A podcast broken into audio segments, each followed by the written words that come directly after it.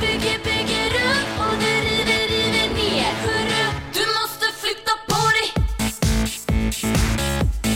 okej. Hej, ni lyssnar på Postpatriarkatet med mig, Lady Damer, Natasha och Anja Lanne. Yep. Vulgarity. Eh, vi har suttit här och kacklat så inåt helvete i säkert en halvtimme. Eh, Om så- helt andra saker. helt andra saker, så jävla smaskiga saker, men ni får absolut inte höra dem. Eh, nu ska vi försöka podda och då bara, fan vad ska vi podda om? Och vi Ja, vet inte, så vi freestylar lite Vet du här. vad, jag kan börja med att göra ett litet reklaminlägg. Gör det. Badadam. Imorgon klockan, eller rättare sagt, eh, när ni lyssnar på det här, idag klockan 18.30 så har jag ett litet keramiksläpp på min hemsida. Gå in Mm. på Instagram vulvagarity så ser ni länken i min eh, presentation direkt in till. Då kan man köpa konst. Min konst ligger och trycker sig just nu. För jag fick ett sms från mitt tryckeri som bara Ja, hej, du skrev att du skulle ha 300, eller 150 grams papper. Menade du 300 grams? För det är ju det vi har använt förut. 350 grams papper. Nej, 150 sa jag, men det är 150, 300 ja, grams ja. papper. Jag brukar trycka alltså, de, alltså det är inte första gången jag fått ett sånt sms heller märkte jag sen när jag tittade i historiken att ja, just det, jag brukar skriva fel och så brukar ni få så här sucka, höra av er till mig, fråga, vad pratar du om? Vilken jävla tur att de frågar. Annars hade du fått fram, fram, kommit hem med en sån här bunt med psalmbokspapper. Liksom. Verkligen. eh, det är kanske inte jätteintressant, men vi har, alltså det är så mycket som händer på, på sociala medier, i Mm. feministiska kretsar och så vidare.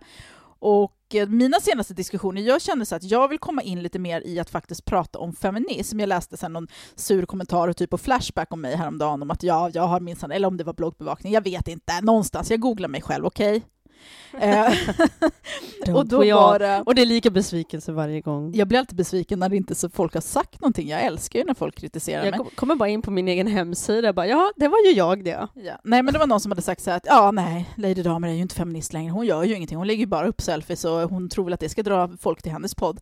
Eh, nej det tror jag inte, jag är bara jävligt lat och trött och jag varit hemma med barn alldeles för länge och han började Jag har ett förskolan. tips dock till alla någon som du bara tycker att du lägger upp selfies. Läs texterna under selfiesarna. Eh, Ja, men jag erkänner ibland, alltså jag försöker verkligen skriva saker för jag gillar att få igång samtal och jag gillar att liksom lära mig saker framförallt så att jag vill ha igång samtal och sen få lite feedback. Jag Eh. fattar inte hur du, hur, hur du pallar. Jag menar liksom, jag började ju blogga samtidigt som dig ungefär. Ja, vi var ganska typ en månad efter. Eh, och eh, jag fick slut på samtalsämnen efter ett halvår. Ungefär. och du bara fortsätter att skita ur det ämne efter ämne. Ehm, så eh, ja, det. Jag eh, har, eh, jag tänker så här att jag vet hur jävla jobbigt det är att producera content. Ehm, jag gav upp som sagt väldigt snart, snabbt så att eh, jag har all, all respekt och all förståelse för att du inte alltid orkar Nej, producera. men det är ju mitt jobb, alltså, och, och bara det här grejen med att jobba. Alltså jag har ju varit så här, jag har haft en podd, jag har skött lite grejer. Nu helt plötsligt så har jag tre poddar skulle jag vilja säga, eller två och en halv skulle jag vilja säga. För att jag har ju Postpatriarkatet och sen så har jag också min nya podd Dålig stämning. Men i och med att jag startade den, då vi var lite så oense om vi- vad vi skulle prata om. Och eh, Famous stora dröm är ju att ha en mordpodd. Det är absolut inte min stora dröm, för jag tror inte att... Skitsamma! Det har vi Eh, diskuterat om vi ska ha också. Det, Ja. liksom, det, nej, nej, Nej, men det är, det, men det är svårt. Ja, och det, det är märker jag skitsvårt. Och så extra kan man mycket nu. inte liksom, man kan ändå inte konkurrera med de riktigt bra mordpoddarna som finns där ute. Så känns det så här, Mm. var, varför? varför? Ja, nej. Nej, så att jag har, vi har gjort det som någon slags exklusivt Patreon-grejs. och Patreon blir- heter det inte Patreon. snälla, vad är det med folk som ska rätta mig när jag snackar? Jag pratar svenska, då säger jag Patreon. Nej men du, du ändrar dig. Men Varannan snälla, gång så kan säger jag du få säga vad Patreon. jag vill? Ni vet vad jag menar. Varannan gång säger du Patreon, varannan gång säger du Ja, Patreon. men nu, Ja. nu är det så. Det är nu så jag pratar. Det är Ja, så jag pratar. Kör på. Ja, ADHD. Det är, min, det är det jag tänker skylla Men på. du, det har ju jag också! Varje, du har inte fått diagnosen än, Nej, men jag har ju du får vänta lite. underutredning. Ja. Eh, nej, men och, så det är ju liksom, det, det blir ju tre poddar som ska spelas in, som ska klippas. Varför tar det så lång tid att klippa? Jag förstår inte det här. Jag sitter varje dag när jag gör det och bara jaha, nej men nu var ju den halva dagen borta och så tänkte jag att jag skulle ha så jävla mycket tid över när Juno börjar i förskolan. Jag har inte ens hunnit sätta mig ner och måla. Jag har en tavla som jag ska avsluta. Inte hunnit det, för jag sitter och klipper och spelar in och klipper och spelar in och sen ska en massa så här sidogrejer göras helt plötsligt. Och nu blir jag bara så här sur när jag tänker på det. Jag tänker på att min man och jättemånga, okej inte min man, jag ska inte skylla så mycket på honom, men att folk bara, nej men Lady Dam, du jobbar inte. Jag skrev ju ett inlägg om det, att, så här, att men jag jobbar ju visst. Alltså vet Ja, ja. ni, att när jag drev penntricket tillsammans med Cissi Wallin, då fick ju vi erbjudande från en person som tyckte att vi gjorde en sån himla bra podd, att han ville klippa våra poddar gratis, medan han hade tid att göra det, för att han, han hade tid. Eh, och egentligen så tog han 4 000 kronor per avsnitt att klippa. Det är det han tog Mm. betalt. Och Det blir är ett väl, jobb. Det är ett jobb, och det blir väl kanske 2 000 då i fickan efter att alla skatt och alla de här avgifterna och Ja. sånt Grovt är räknat räkna precis jävligt grovt, grovt Mm. räknat. Eh, och då tänker jag bara, men tänk, alltså jag gör ju det jobbet nu. Men jag får inga jävla 4 000 För tre poddar, eller två och en halv. Ja, precis. Jag tänker på det, att jag jobbar, bara så att ni vet. Mm. Jag vill föra det till protokollet. Jag jobbar, sköter all Eh, markservice. jag, kan, eh, jag kan intyga det. Det är i princip omöjligt att boka in Natasha på någonting just nu. Nu är det så här, kan vi hitta på något någon helg? Eh, ja, i januari kanske det klarnar lite. Men jag känner mig så överväldigad. Jag vill ju inte ha barnen på förskola på heltid, så att jag, jag har ju Juno på mellan nio och tre, men jag känner att jag hinner fan inte med. Jag får Nej, låta det han akklimatisera sig lite, Mm. sen måste jag nog kanske dra upp en timme till på det. Eh, För att jag hinner inte. Nej men alltså är helt absurt. De, de sex timmarna går extremt snabbt. De går jävligt Det är snabbt. jättejobbigt. Jag tycker att även, även alltså Lovi går ju eh, sju till fyra och jag tycker ändå att det går Mm. sjukt fort. Och jag jobbar ju också den tiden och plötsligt så är det så här, och det jobbiga är att jag kommer alltid in i liksom jag, kommer, jag, kommer, jag, får upp, Flowet. ja, jag får upp ångan efter lunch. Alltså jag blir, de gånger jag jobbar på helger till exempel när jag målar tavlor och sånt här, när, innan Juno blev så stor att han kunde sabba och förstöra. Men då kommer jag ihåg, och så är, det, så är det nu också med saker jag jobbar när jag, nu har jag suttit och gjort en print fast på datorn. Och, och då kommer man in i det här flowet och så på helgerna när man också har barnen hemma så kommer de och ska, vi fan jävla lunch! Och sen ska de ha middag gud. Och jag ska avbryta hela den här kreativa processen och det här flowet för att de har några jävla behov som jag Jag måste vet. tillgodose. Alltså, mina barn äter så dålig mat på helgerna. Eller de dagarna Henrik är borta. Och, alltså, för för oft, oftast är det min man som tar hand om maten på helgerna för att jag så här, du Henrik, jag behöver bara pilla med en liten grej uppe i studion och sen är jag borta i fyra timmar. Och så här, Anja, ska du ha lunch eller? Jag har lagat. Han, han äh, frågar inte ens var jag är någonstans. Han vet att jag fastnar när jag säger så här, jag ska bara pilla, jag ska bara gå och vända på en kruka kan jag säga. för att den ska torka jämnt och sen är jag borta till liksom, ja, tills det är läggdags. Tiden rusar. det alltså, gör gör verkligen det. Det är så sjukt. Det är verkligen, jag ska sätta mig ner och bara fixa den här grejen med podden. Jag ska bara klippa lite grann, eller jag ska bara göra en grej med min print här. Eller jag ska bara, och så har det gått tre timmar. Och så bara, Ja. vänta, vad hände? Jag satte mig precis. Och det är inget skämt. Och jag förstår att Oskar blir väldigt irriterad när jag sätter mig, för jag fastnar. Men det är ju Ja, så den är här... jobb. Ja, det är ju ett jobb. Eh, och, och han behöver ju akklimatisera sig till att du faktiskt arbetar på dagarna. Så Ja. att han slutar gå och tro att du har all tid i världen hans att typ så här, besvikelse idag, vi, lämnade har på förskolan, och så, så går vi och promenerar, vi är på väg hem, och han pratar, vi pratar, och så helt plötsligt så, så här, säger jag nej men nu dumpar jag dig, hej då. för att då står Femi och väntar i bilen för vi ska åka iväg och spela in. Och hans besvikna min och hans lilla ledsna röst, han säger jaha. Så fick han gå hem själv. Och det var så sorgligt och jag bara skrattade. Alltså, alltså det såg så patetiskt ut. För han, jaha, då ville han gå den där promenaden med mig och han ville, för, han har ju också så jävla gött jobb nu. Alltså han jobbar ju fortfarande heltid, men eftersom att han jobbar hemifrån så sparar han så otroligt mycket tid i pendling och så vidare. Ja, och så här, alla möten som han slipper ha. Han jobbar ju verkligen så här 300 gånger mer nu än vad han gjorde när han åkte till jobbet, fast det är färre så timmar nästan. Mm. Så att han är ju så van vid att ja, men vi tar en Men promenad apropå att komma in i det här flowet, han får ju göra det. Han har för fan ett helt jävla hus att göra det för. Och det är Japp. ingen som kommer och begär lunch. Nej, men så är det ju med män. De kan ju gå in... Eller jag skulle inte säga att det är så med med män så, utan det är väl mer att det är kvinnor. Att vi är så jävla vana att passa upp och serva och greja så att vi ser behov innan de ens liksom har uttalats. Vi vet att det här Mm. ska göras, det här ska göras, det här. Så vi, vi gör det. Och jag vet ju med mig själv att jag kan vara ett förbannat våp ibland. Det är orättvist att skylla på Oscar, för skulle jag dö imorgon så skulle han inte, han skulle inte stå handfallen. Han vet ju precis hur man Nej, tar hand om barn och lagar Ja. mat. Men det är bara det att jag gör det så att han knappt hinner med. Så att han blir nästan tafatt när han kommer in i köket och är helt förvirrad av att jag står och skriker och slänger fram mat och tallrikar och ger order och säger åt alla att sitta ner och hålla käften. Liksom. Nej okej, jag säger inte till dem att sitta ner och hålla käften, fast bara Är du lite. säker på det? Ja, kanske. Ja. Jag har hört att minst tio Nej, mer. Nej. Nej, men jag tror att också att det, kan, vara en väldigt svår omställning om man har, om man har ja, men som i ditt fall, eh, eller som någon som har varit föräldraledig länge till exempel och sen börjar återgå till jobbet eller börja jobba hemifrån eh, successivt och ökande, att det blir väldigt jobbigt för hela familjen att Ja. ställa om till, till att plötsligt är inte mamma supertillgänglig längre. Ehm, och framförallt, jag menar, du har ju varit hemma sen Ninja föddes i 11 år, Mm, liksom, snart precis. 12. Så jag menar, det, du har ju alltid funnits där och majoriteten av de här åren har du ju inte haft så här mycket att göra.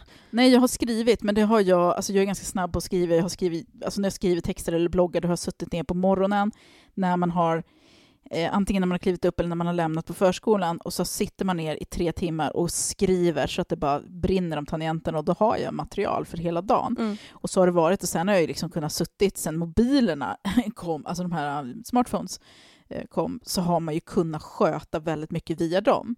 Det kan jag Ja, ju inte göra när jag precis. poddar på samma sätt, för nu måste jag sitta ner och konkret klippa. Och sen också när jag gör prints och sådana grejer så sitter jag ju i Photoshop och sånt. Mm. Men vi- jag har ju alltid jobbat lite, men inte i den omfattningen som jag gör nu. Alltså det tar, har inte tagit den tiden. Nej. Eh, och det är ju, men jag märker ju också så här bara på att jag har varit hemma med Juno i tre år och så var det, jag minns att det var samma grej efter att Tamlin började förskolan. Då stod jag nästan handfallen efteråt och bara, vad ska jag göra med mitt liv? Hur ska jag göra? Vad ska, okej, nu helt plötsligt har jag all den här tiden. Och så att man ska så här, ta sig in i något så här nytt flow. Och sen försvinner ändå dagen bara iväg oavsett om man har Mm. mycket eller lite att göra. Det är ett jävligt frustrerande läge. Ja, men på senaste tiden har jag i alla fall försökt att hålla någon form av eh,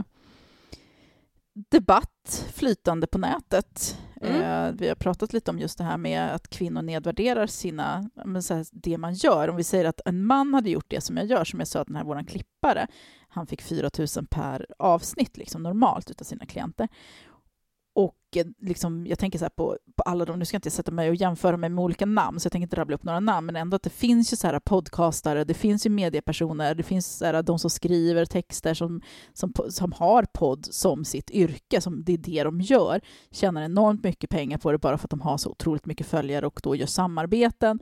Eh, jag har ju valt Patreon istället för det. Och eh, de kallas ju inte för hemmaföräldrar. Ja, här har vi Nej. hemmapappan Arne som eh, han poddar lite ibland. Det är en liten hobby som han Ja, men det är väl ingen som skulle kassa, ka- kalla, vad heter de, eh, Schulmans för hemmapappor? Nej, för eller de, eh, liksom deras fruar. Nej, men Utan precis. de är ju entreprenörer och Mm. de är liksom... Fastän de i Ja. omgångar inte heller har gjort något annat än att typ sitta och podda och snacka skit. Liksom. Nej men precis. Eh, eller åtminstone vad det verkar utåt sett. så att säga. Det är ingen som dömer dem efter samma linjal som de, de dömer kvinnor som Mm. gör samma sak. Nej, och sen är ju det här med att, att eh, vi har ju hela det här eh, tramset med att bloggande från början inte ens ansågs vara liksom en, en fullgod Mm. verksamhet egentligen, utan det är bara liksom, ja, men hon sitter och skriver dagbok på nätet. Typ. Och, Jag förstår inte vilket arbete som ligger bakom. Nej. Och det, det gäller ju oavsett vad man bloggar om. Jag tänker så här att visst, jag har skrivit väldigt mycket politiska liksom, texter och sånt där som kräver en viss tankeverksamhet. Men om man tittar på många av de influencers som fanns då när bloggarna var stora, nu så kör ju de flesta på Instagram, men när man läste liksom så här, man Blondinbellas blogg eller Kissy eller eh, Underbara Klara, jag jämför inte dem här, utan liksom så här eh, livsstilsbloggare, Mm. de lägger ner otroligt mycket tid på att det ska liksom se bra ut, att det ska bli rätt. Eh, även om de inte skriver politiska texter, vilket Underbara Klara gör ju det. Men även om det är mycket så livsstil så är det ju ändå liksom, det tar tid. Och det är ett, det har ju vi pratat om förut, att det är helt fantastiskt att kvinnor har tagit det här och gjort det till ett yrke. Men grejen är ju att även Alex Schulman började ju också så. Han satt Mm. och bloggade på Aftonbladet eller vad det var.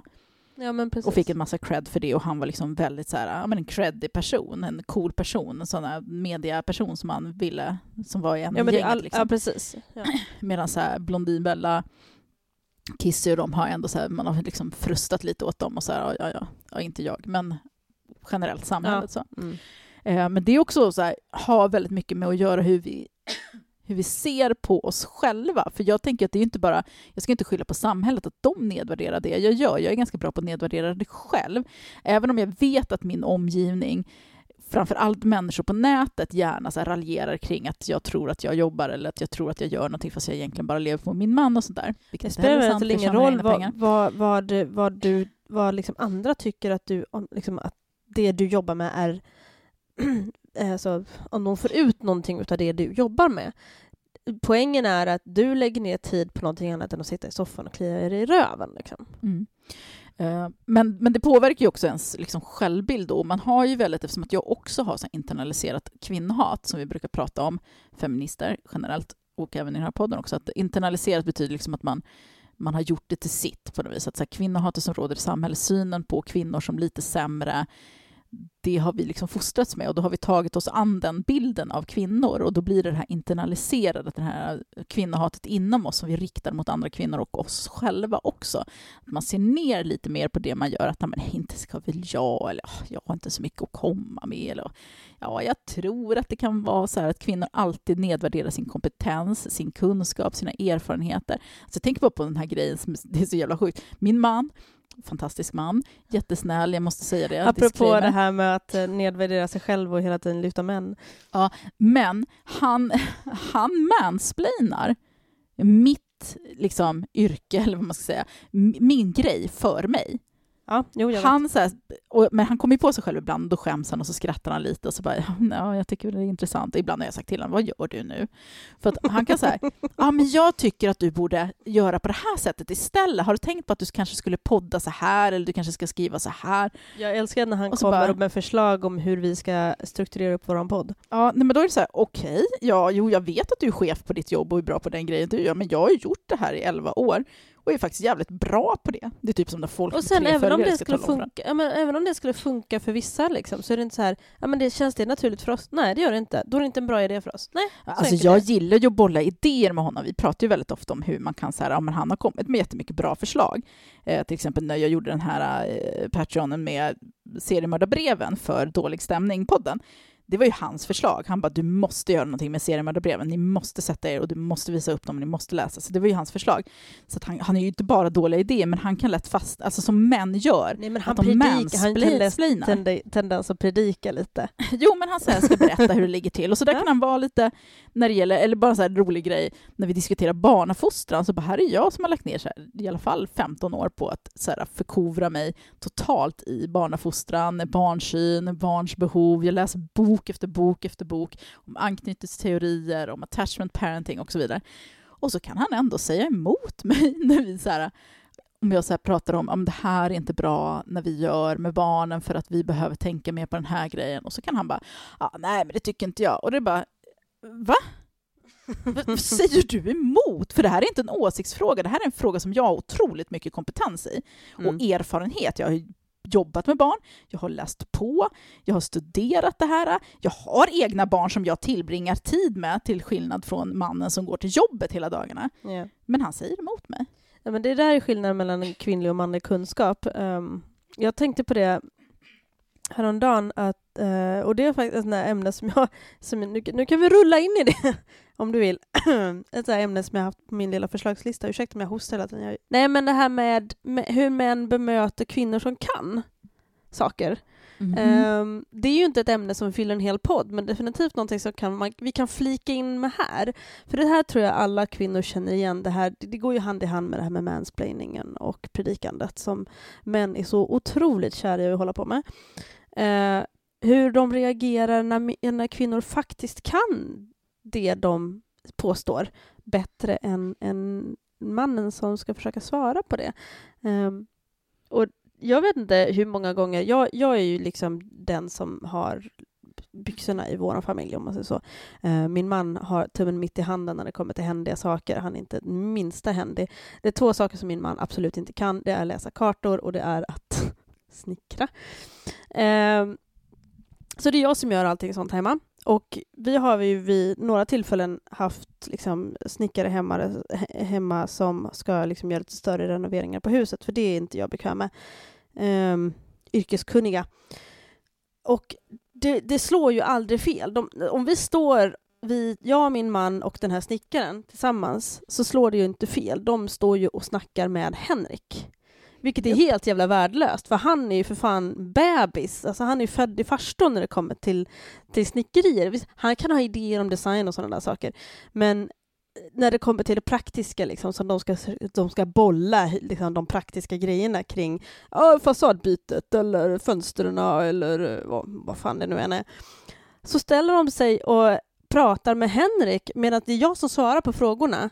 De fortsätter att prata med Henrik. Eller när jag åker med, vid något tillfälle har jag tagit med mig min pappa till något byggvaruhus för att jag ska köpa någon färg eller någonting. Då står de och pratar med min pappa fast det är jag som svarar på frågorna. Liksom. Och då, visst, min pappa är kunnig, så att han, jag har med mig honom av den anledningen. Så att jag, det är inte så att jag tar med honom som en jävla bihang och vacker kuttersmycke, liksom, utan han, jag frå, ställer frågor till pappa, men sen är det jag som sköter kommunikationen med dem i byggvaruhuset. Mm. Men igen, de ställer sig bara och pratar med min pappa. Ehm, och det där är ju bara ett exempel, ett av väldigt många exempel som vi kvinnor råkar ut för. Ehm, det finns ju gott om kvinnliga forskare, alltså det spelar ingen roll vad det handlar om egentligen. Mm. Men just det här bemötandet, att man liksom antingen mansplainar eller om man har en man med sig eller står, om man står i en grupp, två, två män och en kvinna, att män, det slutar med att männen står och pratar med varandra fastän det kanske är kvinnan som är sakkunnig. Ehm, Ja. Och det kan bli rent skrattretande ibland. Men jag kan kontra med, eh, vi pratade lite om det just innan vi satte igång faktiskt med podden.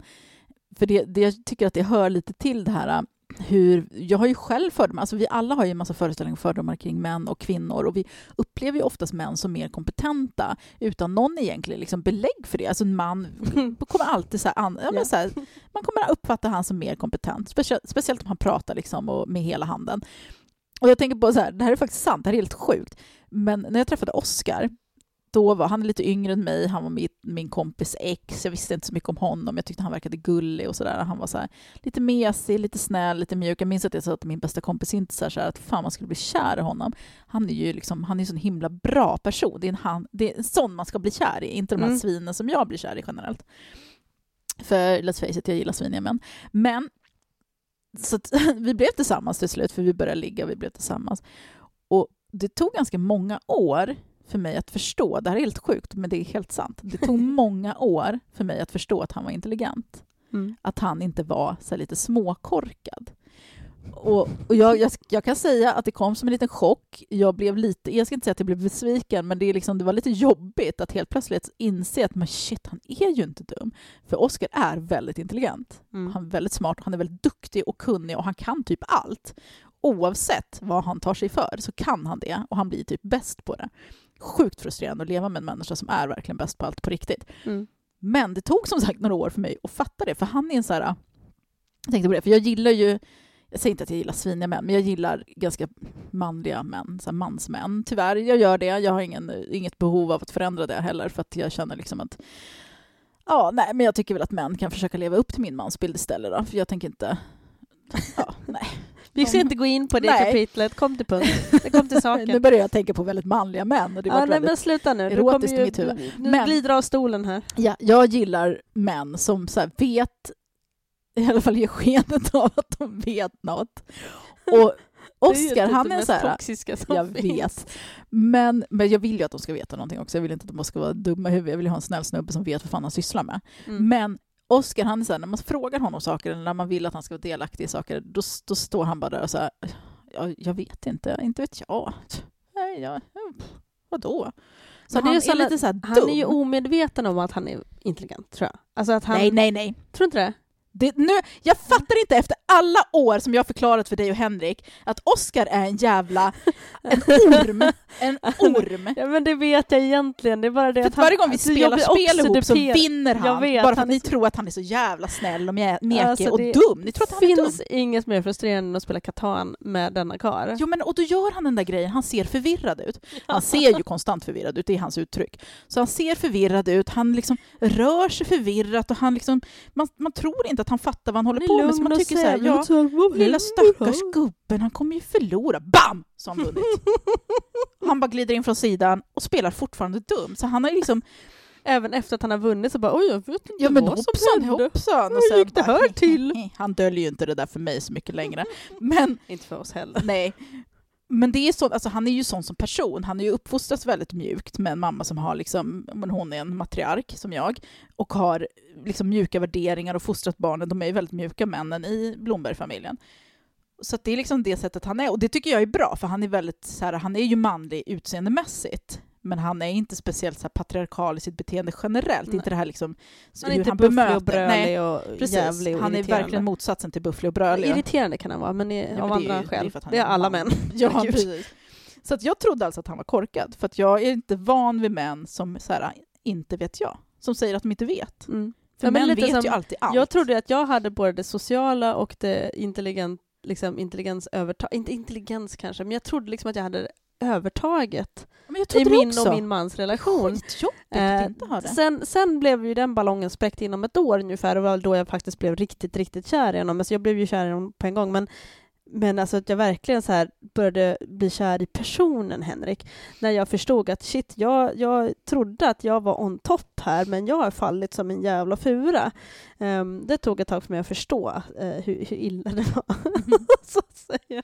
Hur fast jag var. Men jag trodde verkligen, jag trodde, alltså han har också så här lite, tar inte riktigt onödig plats och sådär. Ehm, han kan vara en jävla besserwisser ibland, vilket jag också är, så att vi kan ju ha fastna i så här moment 22-diskussioner där vi liksom aldrig kommer, vi är som konsumsymbolen, liksom den bara fortsätter och fortsätter och fortsätter. Ehm, men, men jag trodde också att jag liksom på allvar hade övertaget och jag tror att det kan vara, det kanske är, det kanske är en bra liksom ett bra tecken, eller tecken på en bra relation på något vis. Att man tror att man, har, att man är jämställda. Sen är väl aldrig kvinnor jämställda, liksom så. men eller att man tror att man är övertaget. För då är man kanske lite mer jämställda. Kanske det. Jag trodde ju aldrig att jag hade övertaget med mitt ex. Alltså, hans intelligens var väldigt tydlig, men han var också en väldigt elak person. Och, eh, så att det var ju aldrig, det var ju inte en bra Nej, jag kände mig totalt underlägsen med alla mina Ja. ex innan Henrik. Jag vet, för att män har ju också ofta det här behovet av att hävda sig. Mm. Och nu tror inte jag liksom på biologi, utan det är ju ett inlärt beteende. Men det är ju det, alltså det är ju de normer som vi har omkring oss, att så här, mannen han ska vara någon slags alfahanne och vad det här alfa är, det är ju så väldigt godtyckligt för det så här, beror på vem du pratar med. Eh, jag skulle vilja säga så här, att när man tittar på Oscar som ändå är en sån här man som andra män ser upp till eller tycker liksom att han är, alltså han får ju respekt från andra män. Men jag tror att det beror på att han har en stor storlek och han är väldigt trygg i sig själv. Det är just det Mm. att han bryr sig inte om han uppfattas intelligent eller uppfattas som, uppfattas som manlig. Han har aldrig haft det behovet att hävda sig. Och då blir han som en slags naturlig ledare. För Jag dem. tror att han också kan vara lite så här halvt ofarlig. han är ju Ehm, väldigt För ofarlig. att han är lite så här sävlig till sättet. Ja, så han är, väldigt out, ut. han är väldigt outmanande. Ja, precis, för han har inte det behovet. Nej. För han har aldrig haft det behovet. Han har inte Precis. liksom och då blir, det liksom, då blir de inte triggade och så blir det inte den här... Nej, men han har ju själv berättat att han, han gick i Waldorfskola, de bodde i skogen, han hade liksom sina antroposoföräldrar som kom från Stockholm och neråt i landet och liksom, ja. Och när han började gymnasiet med de övriga liksom befolkningen, då var det så mycket nytt som han inte hade fattat. Typ, vadå, köper inte er mamma kläder åt er? Jaha, okej. Eh, Jaha, ni gillar att göra såna här grejer. upp i gymnasiet alltså. Ja men alltså han var ju så här... Han var den där snälla mjäkiga killen. Hans första flickvän valde han inte riktigt själv. Hon tog han i handen, gick hem med han och låg med han och sen helt plötsligt bodde de ihop. Alltså han har verkligen varit så här, inte en man som tar för sig, men det har ju gått jävligt bra för honom. Mm. Ehm, Ja, men alltså jag, jag, alltså jag, jag kan tänka tillbaka på det ibland. Ehm, jag reflekterar i, i väldigt sällan över hur, liksom, alltså, nej, jag reflekterar ofta över hur bra jag har det nu jämfört med hur det hade kunnat gå för mig. För att alla mina tidigare pojkvänner eh, har jag känt mig liksom väldigt underlägsen till. Antingen intelligensmässigt eller mu- liksom, musikmässigt. Eller, alltså jag är ju estet, så att det är väldigt känsligt ämne. Liksom. mm. Jag har ju aldrig vågat spela fiol inför någon av mina ex. Eller sjungit Nej. för den delen. Jag spelar ju fiol, jag, jag, och det är ju lite skönt. Henrik, han är ju musikalisk, han kan inte hålla en ton men han är musikalisk. Eh, men jag är ändå inte, tycker ändå inte det är obehagligt att spela för honom. Jag har aldrig riktigt tyckt att det varit obehagligt att spela inför honom. Och jag, jag är, är ex- extremt, eh, liksom, jag har väldigt väldiga problem med scenskräck och sånt där. Så att eh, jag tycker verkligen inte om att spela inför folk eh, själv. Och jag vet hur jävla illa fioler låter på liksom, tu man hand om man inte är typ symfoniker liksom. Mm. Ehm, men, men eh, nej, jag, jag, eh, jag reflekterar, slås av det ibland att ehm, jag gjorde ett rätt bra val här. Ehm, jag ska inte säga att jag hade tur, för att det inte, handlar inte om tur. Eller det borde inte handla om tur. Jag skulle nog säga att det gör faktiskt det. Eller kanske det handlar det om gör. tur. Att det, det är en sån jävla slump. Jag hade lika gärna kunnat bli kär i någon jävla liksom, röv. För att, let's face it, jag blir kär i alla män jag träffar. Det jag är ett sånt våp. Jag gillar att min man ibland säger att han försökte köra någon form av egen diktad version av The Game med mig Ja, men när vi usch. träffades. Jag bara, eh, fast nej. Jag såg ju, alltså jag, eh, jag, jag så, nej, för att du är, nej. För de delarna han beskriver att han så här, men det var det här och det här och det här jag gjorde, som sen har jag fått reda på att det kanske var väldigt likt det här The Game. Bara, Fast nej, du är sån som person och det är de sakerna som vi kan bråka om ibland. Att han är jävligt ettrig när vi diskuterar saker och sånt där. Ehm, att han är väldigt så här säker på att han har rätt och sen liksom, jag kan kräva, avkrävas statistik när jag ska hävda någonting medan han inte behöver göra det. Eh, nu händer inte det så vansinnigt ofta, men de, de diskussionerna är ju liksom inte de roligaste vi har, om vi säger så. Inte de mest intellektuellt eh, eh, utvecklande. Eh, eh, men, ja, nej. Jag vet inte vart jag skulle komma där. Ja, men jo, alltså- men han försökte köra game. Ja, Alltså, jo. game hade säkert funkat på mig. Alltså, men jag säger det, jag är Men patriarkatets Ja. daddys lilla girl. För att jag gillar alltså, män som... Alltså nej, alltså the game är ju så jävla cheesy. Jag skulle inte, det är ungefär som när man kör så här raggningsrepliker. Jag skulle inte bli tänd om en person var liksom, fick mig att känna mig liten. Som the game mycket går ut på, att du ska så här, negga folk och säga så här, men eh, snygga örhängen, det är modet av dig som är så här tjock och bära dem. Men Liksom. vet du vad han sa? Han sa att han körde the game därför att han lät mig prata.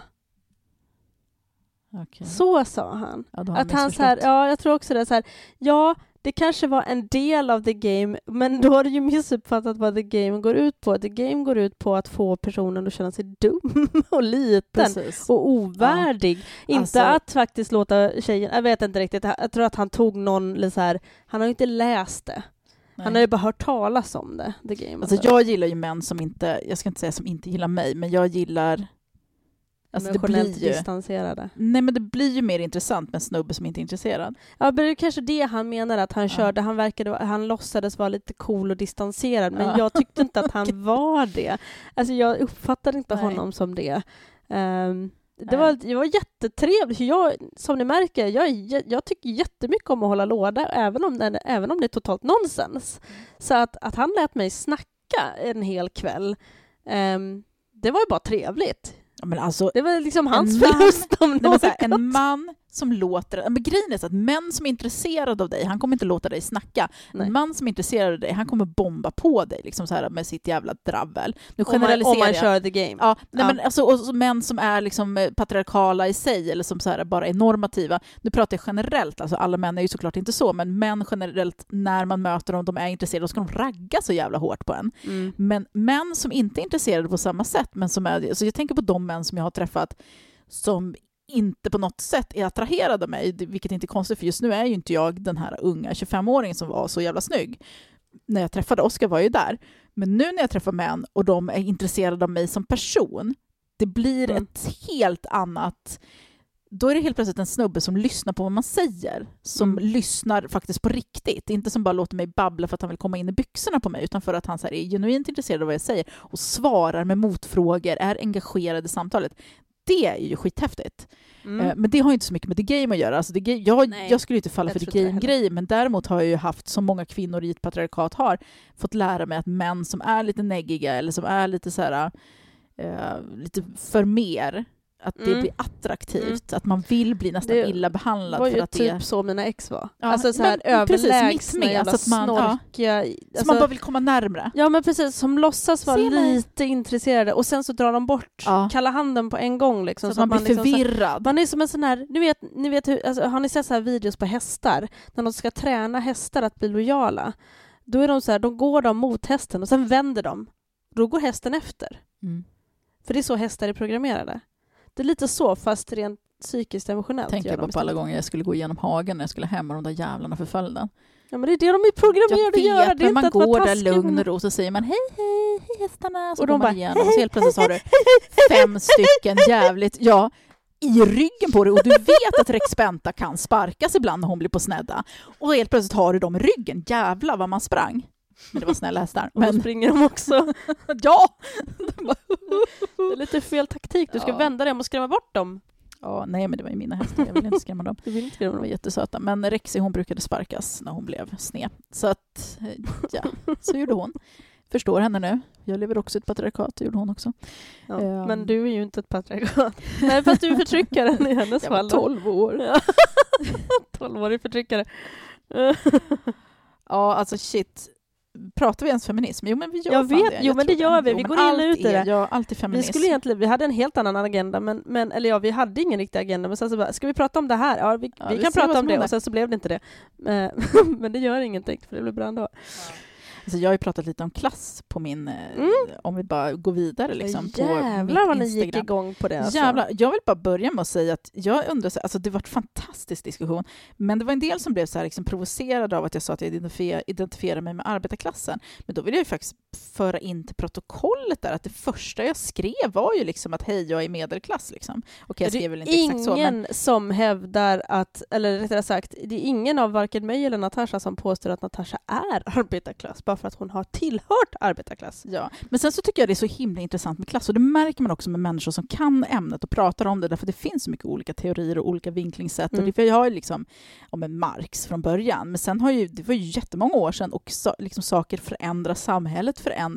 Arbetaren Nya, ser liksom- inte ut som arbetaren gjorde då. Nej, precis. Arbetarna är det som man skulle, då skulle ha kallat för typ tjänstemän nu. Liksom. Alltså typ Ja, och vårdbiträden. och sen är det så här, jag tyckte det var så intressant, för jag fick en kommentar från en kvinna som pratade om att liksom även medelklassen är en arbetarklass, och hon har helt rätt i det. Samtidigt som att, för att överklassen försöker så separera oss, eh, arbetarklassen och medelklassen, för att ja, men det är här, bättre att, att låta medelklassen, vad är det man brukar säga, att här, låta medelklassen eh, skylla alla problem och ekonomiska problem och sånt där på arbetarklassen, för då kan överklassen fortsätta. Så att man liksom Mm. pittar ihop dem mot varandra som fiender, fast de egentligen är i en och samma grupp som egentligen borde rikta sig mot överklassen. Men sen måste man ju också ha eh, förståelse för att det kan vara så otroligt stora skillnader inom Dels mellan de medelklassen och eh, arbetarklassen, där det är en stor skillnad, men även inom arbetarklassen. Så jag kommer ihåg, så här, jag växte ju som sagt upp arbetarklass, jag skulle säga underklass nästan, för att jag växte upp i Tensta och där var det så här, det var ju många år sedan så det såg annorlunda ut där än vad det gör nu. Men då var det vi, vi levde i lägenhet, vi fick liksom bidrag, fattiga, bla bla bla. Alltså jag upplevde det inte så, utan det var ett normalt liv. Men det, det var så det var. Men jag kommer ihåg att jag hade klasskamrater och jag hade, eh, det fanns människor som också bodde i Tensta som bodde i radhus till exempel. Någon bodde i villor Ja. eh, som hade det mycket bättre, som hade kanske så två utbildade föräldrar som fortfarande var gifta, som inte var skilda. De som hade utbildat sig, kanske hade något så här, min mamma, hon, hon hade ju ingen utbildning, hon hade hoppat av skolan liksom. Hon jobbade som barnskötare på någon förskola. Hon utbildade sig senare i livet när vi flyttade därifrån och så. Men det var en sån otroligt stor skillnad mellan mig och mina vänner och den här andra gruppen som var lite finare, som vi tyckte var rika, fast det var de inte. De bodde ju fortfarande i Tensta och hade liksom en arbetarklasslön. Men det var ändå så stora skillnader, märkte man. Mm. Sen flyttade vi upp till Hälsingland och det är en sån grej som folk reagerar på. Men du har haft hästar, så du kan ju inte ha varit arbetarklass. Men uppe i Hälsingland, inte hennes folk ju hästar. Nej, alltså det var ju min, min styvfarsa, men han var ju fortfarande också arbetarklass. Mm. Han jobbade, fan, jag kommer inte ens ihåg, han var sotare. Och morsan var, jobbade på, på förskola som barnskötare. Det var vår familj. Det är inte medelklass. Nej. Sen så kostar ju kåkarna ingenting där uppe. Och hästar, fan de var ju skit, det är skitbilligt att köpa en sån gammal avlagd travare.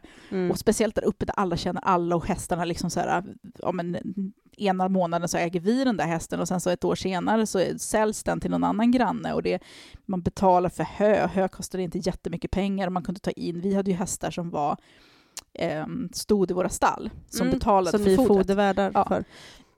Så att det är så komplicerat de här klass, eller diskussionerna kring klass, men jag tänker så här, när jag läser om klass, då utgår ju jag från mitt perspektiv och där så tycker jag väldigt mycket om de här teorierna kring kapital, att man kan ha, och kapital, många tänker att det är pengar, men det är det inte, utan det är liksom jag kan inte förklara vad det betyder, du får googla det. Eh, och då finns det ju det ekonomiska kapital som absolut handlar om... Eh, eh, och kapital, har du någon definition på kapital? För det har inte jag. Vill du ha Marx definition? Det vore grymt med Marx. Kapital från början eh, är en benämning, var en benämning på en fond som gav ränta som avkastning. Idag kan termen även avse flera tillgångar och Ja, tillgångar och tillgångar resurser. tillgångar. Ja. Ja. Typ Därigenom allt som kan ge en avkastning. Termen utgörs av någon form av värde som kan sysselsättas för att skapa mer värde. ja, men det tycker jag är en bra definition. Jag hoppas att folk fattar det. Det var lite, lite klass... Ja, men alltså, ja precis. Alltså, eh, oavsett om det liksom, om man ska säga eh, utbildningskapital till exempel. men jag ska komma till Okej, det. förlåt. Ja, förlåt att det är jag som tänker, tänker dra det här Du nu. jobbar, Ja. gör lite, do the legwork, nu tar jag den. Ja, Ja, nej, men jag tänkte eftersom att jag har gjort det legwork så tänkte jag att nu ska inte du schabbla bort det Nej, med någon sån jag här svammel. Eh, Alla bara “Fan vad du är elak mot Anja nu”. Men jag hade, Ja, för, fast alltså, ni har ju lyssnat på mig i 70 Ja, avsnitt snart. Ni jag hade förberett mig faktiskt för, för ovanlighetens skull. Eh, nej men det var, en bra, det var en bra tydlig definition. Där tyckte jag att det är resurser. Alltså, Mm. Bla. Som, Som- kan som ger- sysselsättas Ja, till att också, göra mer. Precis, som kan ge avkastning. Det tyckte jag Mm. var ett otroligt intressant begrepp som jag ska försöka komma ihåg och komma till sen när Mm. jag har Jag kan skicka berättat. den länken till. Nej, jag menar här Meningen. avsnittet. Jaha, jag tänker inte okej. komma till det sen imorgon. Så här va. Kapital, det var vad sa vi, resurser som kan ge avkastning. Ja. Eh, men det är ju makt också. Alltså det ligger så otroligt mycket makt i det där. Och det är ju det som det handlar om mycket också i kla- klass. Klass handlar ju om då resurser. Vem är det som äger? Vad fan är det man brukar säga? Uh, ni vet. Eh, produktionsmedlet. Mm. Eh, men det är olika sorters makt som jag vill ta upp här. Då, då. Till exempel när man pratar om mäns makt så pratar man ju om den ekonomiska, sociala och politiska makten. Och när man talar om klasskillnader så pratar man ju ofta om då just kapitalet. Och vad var det? Det var resurser som ger avkastning. Jag, jag kommer att rabbla det här ett par gånger. Mm. Eh, så då är det så här, vad, vad finns det då för resurser? Vad, är, vad finns det för kapital i klass, liksom klassamtalet? Eller tillgångar som kan ge Ja, avkastning. ja, precis. Mm. Men resurser eller tillgångar. Eh, det ekonomiska kapitalet, det är ju pengar, men det är också det materiella. Allt det där som handlar då om de ekonomiska förutsättningarna, till exempel boende, vilken miljö man bor i, till exempel bor du i Tensta. Alltså en grej som de upptäckte, de gjorde en undersökning för jättemånga år sedan, och då handlade det om Rinkeby, Rinkeby ligger liksom bredvid Tensta, det är så här Spånga. De upptäckte att bor du i Rinkeby, så bara där väljs du bort när du söker jobb. De sa, aha, den här Mm. personen bor i Rinkeby. Postadress Rinkeby. Bort. Liksom. Precis. Bara det är ju en så otroligt jävla fucked up grej, men också en viktig grej att komma ihåg i de här klassdiskussionerna, därför att miljö, vart du bor, är en resurs som kan antingen gagna dig väldigt mycket eller faktiskt stjälpa dig i, liksom, Står det däremot eh, Danderyd. Danderyd, postadress Danderyd liksom. Då jävlar, då så kan vi snacka om en tillgång som ger avkastning. Precis. Eh, så att det är ju det ekonomiska kapitalet. Boende, resande, prylar, tillgång till till exempel datorer. Jag tänker på min man som hade datorer när han växte upp. Jag fick min första dator liksom i, fan kan jag ha varit, 30 år. Eh, instrument, alltså spela instrument till exempel. Nu tänker jag på, alltså mina barn de spelar ju piano och sånt där, det gjorde inte jag, men vi hade ju också, de har ju, i Sverige har man ju väldigt mycket så resurser även för arbetarklassens barn, men det är inte riktigt samma sak. Musikskola, ja. Mm. Ja, det, man har fortfarande inte den här liksom, fria tillgången till det på samma sätt som medelklassen och överklassens barn har. Eh, men det är så bara möjlighet att kunna betala sig vidare till privata skolor, till utbildningar, att kunna ha råd med aktiviteter. Att gå ridskola till exempel är skitdyrt. Det hade inte jag råd med. Eh, pengar är ju inte allt, men det är ju, alltså, har du pengar så kan du köpa väldigt mycket förutsättningar. Så det handlar inte bara om pengar på kontot, utan det handlar om dels då den här tryggheten också.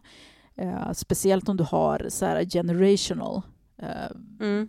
vad heter det? Du har vuxit upp, vuxit upp med pengar. Gamla Precis. pengar. Jag tänker så här, bara det är en sån här grej också som är intressant i just människor som gör klassresor. Att även om vi tar Kalle som har vunnit eh, fem miljoner på Lotto, han gör ju egentligen inte en klassresa även om han Mm. gör det ekonomiskt.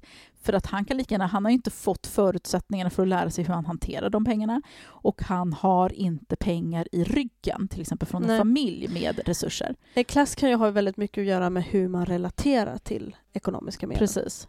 Också. För att det är Alltså ju, hur man beter sig. har du aldrig haft mycket pengar så vet du inte hur du ska ta hand om dem. Nej. Och jag, vi har ju, jag, tog, jag tog upp det i ditt kommentarsfält, jag tänker inte gå in på Just det. detaljer kring det, men jag har ju gjort någon form av baklänges klassresa, inte liksom, jag är fortfarande medelklass, men eh, om vi säger så här, jag kommer från bättre förhållanden än vad, jag, än vad mina barn växer upp i, om vi säger så då. Mm. Eh, jag, jag kommer från tryggare förhållanden än vad de gör. Eh, och det påverkar ju hur jag, även om jag har sämre ekonomi nu, så är jag ju fortfarande eh, trygg i pengar. Alltså jag, jag, även om, om, om eh,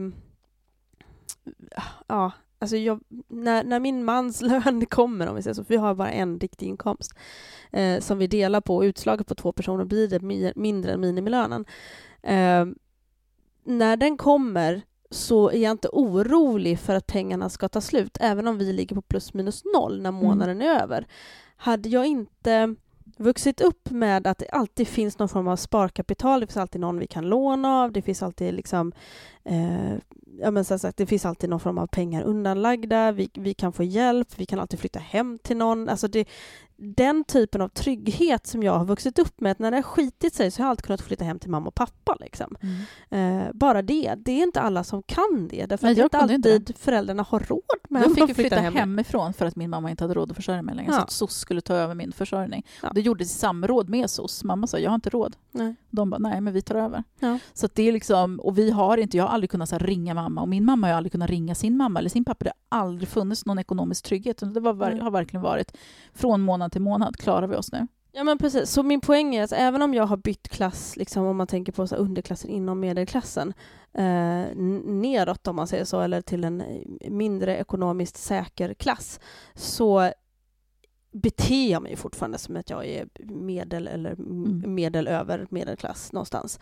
Eh, jag har samma typ av lugn och förhållande till pengar som jag har. Så jag litar på att de är där, så att jag, jag kan vara ganska slösaktig och ha väldigt dålig koll på pengar. Även om jag, och, äv- och även jag fattar det här med, med kapital och jag fattar med inv, om, om invest- investeringar, om vi, även om inte vi har pengar att investera just nu så är det ändå liksom, jag fattar den grejen. Har man vuxit upp i, i, i arbetarklass där man måste vända, jag har ju mina bästa kompisar när jag var liten, var ju liksom, det var ju verkligen vända på varenda krona.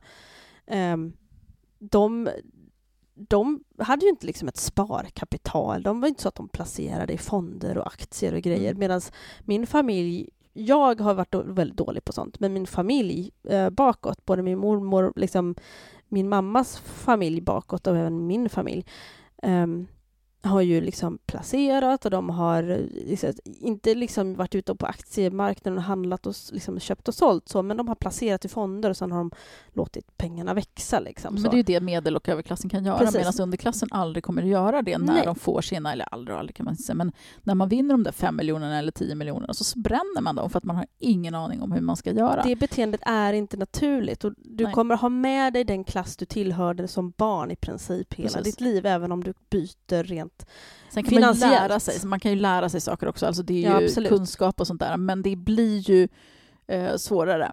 Men det är alltså då det ekonomiska kapitalet. Sen har vi fler kapital, för att visst, pengar är ju det som är det viktiga, för att mycket av makten ligger där och om du inte har pengar till att liksom mata dina barn eller bo liksom rimligt eller kunna gå i skola på rätt plats, då faller ju allting annat också. Så det, det största kapitalet som är det viktigaste också i klassfrågan, det är ju det ekonomiska. Men sen har vi också till exempel det sociala kapitalet.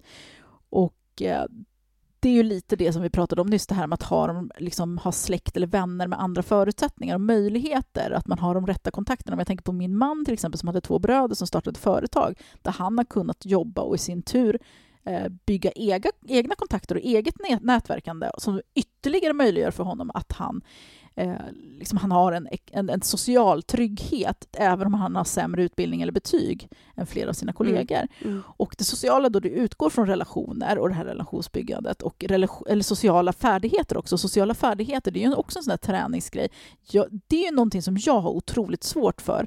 Nu säger inte jag att arbetarklassen är liksom sämre eller ouppfostrade eller ja, men, så här, alltså, som man kanske kan tro i första, liksom, i första anblick för att det finns ändå ett normativt, man ser på medelklassens kultur som lite mer norm. Men man har, alltså, det är kultur, man har ju sin kultur och arbetarklassens kultur ser annorlunda ut så att man kan ha en viss jargong, man kan prata på ett visst sätt, man kan föra sig på ett visst sätt och sen helt plötsligt stiger man in i medelklassens rum och blir en jävla kuf. Mm. Och i medelklassens... eh, Där, så blir ju de också kufar när de kliver in i arbetarklassen. Man tycker att vad fan är det för jävla skumt? Men du och jag pratade om det efter, förra, efter, efter de här diskussionerna också. Det här med Mm. att jag är uppvuxen i en familj där men vi gick på Konserthuset en gång i månaden. De hade Mm. så månadsbiljett eller årsbiljett där de gick så här, för blå biljett eller vad fan det betyder. Där de gick liksom varje fredag, eller nej, vad säger jag, en gång, en gång varje månad. Eller något sånt där. Eh, eh, eh, och vi varit på operahus, och vi varit på museer och vi var så här. Och hur naturligt hade det liksom... Jag kan ju sitta med ett gäng snobbar som sitter och sniffar på sitt vin och så här, och bete mig ganska naturligt i den miljön, även om jag tycker det är ett jävla fåneri, jämfört med hur du skulle känna dig i en sån miljö till Mm. exempel.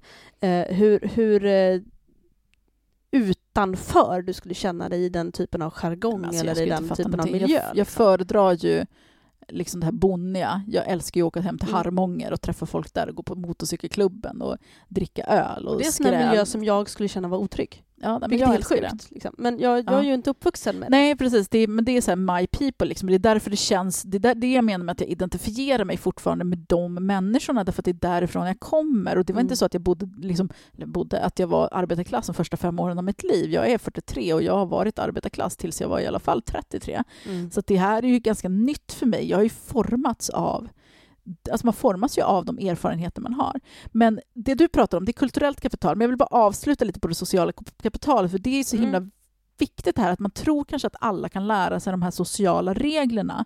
Men det är väldigt kopplat till hur vi växer upp och vad för förmågor föräldrarna har. Och den delen är faktiskt högre i medelklassen och överklassen än vad den är i arbetarklassen. Och det är inte för att arbetarklassen, som sagt, som jag sa alldeles nyss, är ouppfostrad, utan för att det är mer eh, utsatthet i den Mm. klassen helt enkelt.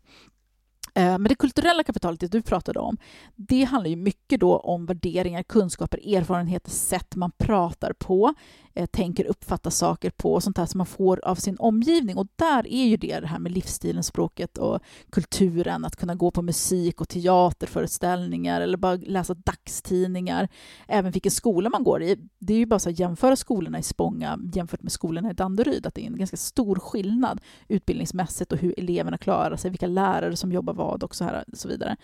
Eh, Det är bara att titta på vår Vanstaskolan som har då de högsta lönerna i länet, men de har också så här högst personalåtgång för att det är en sämre och, skola. eh, Och eh, sämst behöriga lärare, eller minst behöriga lärare. Ja, för att de, de vill ha minst folk. Andel.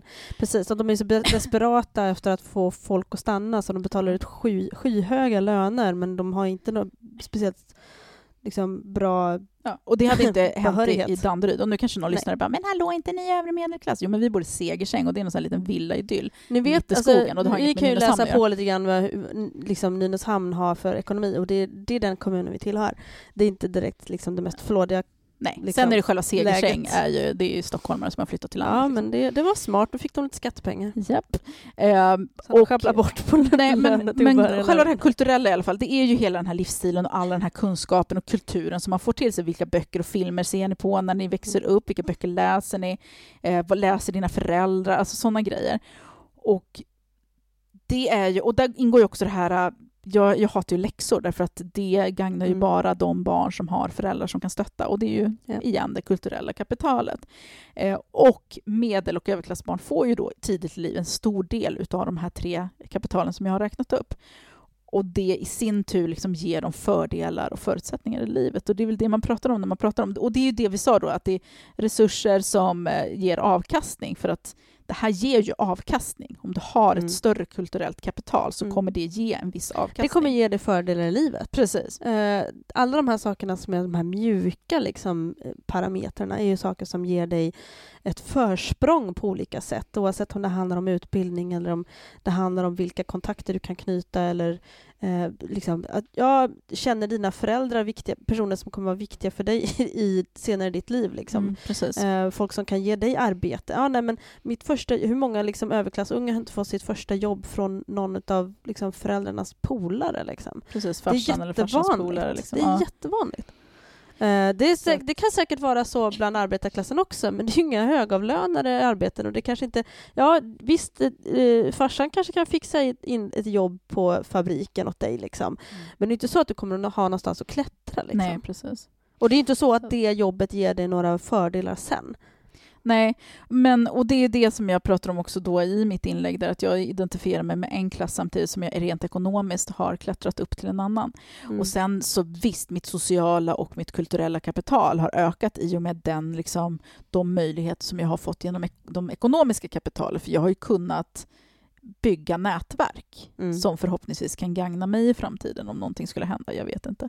Men eh, nu så tycker jag att det här får ta slut någon gång, för jag behöver gå på muggen och tiden har nått den eh, liksom gyllene Punkten. Nu har vi Precis. pratat så länge som vi brukar. tycker att vi brukar prata. Ja, nej, men det blev ett intressant eh, avsnitt en- Det blir det. ändå. Ibland är det ostrukturella jättebra, eller ostrukturerade jättebra. Men jag Ja. bubblar av tankar så att jag har ju alltid Ja. någonting att säga och tycka om saker. Ja. Eh, men det här blev jättebra. Mm. Ehm, Säger vi. Så ja, ni vet det! så ni vet. Nu tycker vi så. Klippa bort det sen. Eh, Så det inte låter helt... Jag bara, det här blev jättebra Natasha, eller hur? Visst blev det bra? Ja, det blev bra. Det blev jättebra. men ni får ha det så bra till nästa gång. Ni kan lyssna på Dålig stämning också som min andra podd. Mm. Eh, ni kan lyssna på Pentricket också om ni vill det, om ni inte redan har gjort det. Det finns massa gött där ute. Och jag var även med i Ångestpodden den här veckan, så ni kan lyssna på det också. Det. Mm, Eh, vi ses nästa vecka. det gör vi. Hej då! Hej då.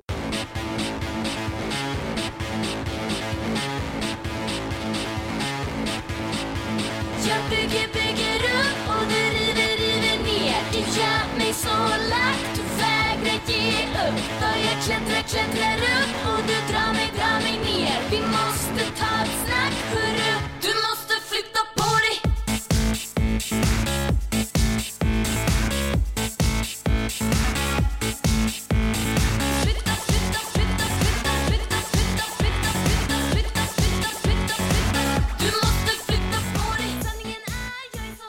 Låten ni precis hörde är Flytta på dig av Alina Devereski som vi har fått tillstånd att använda.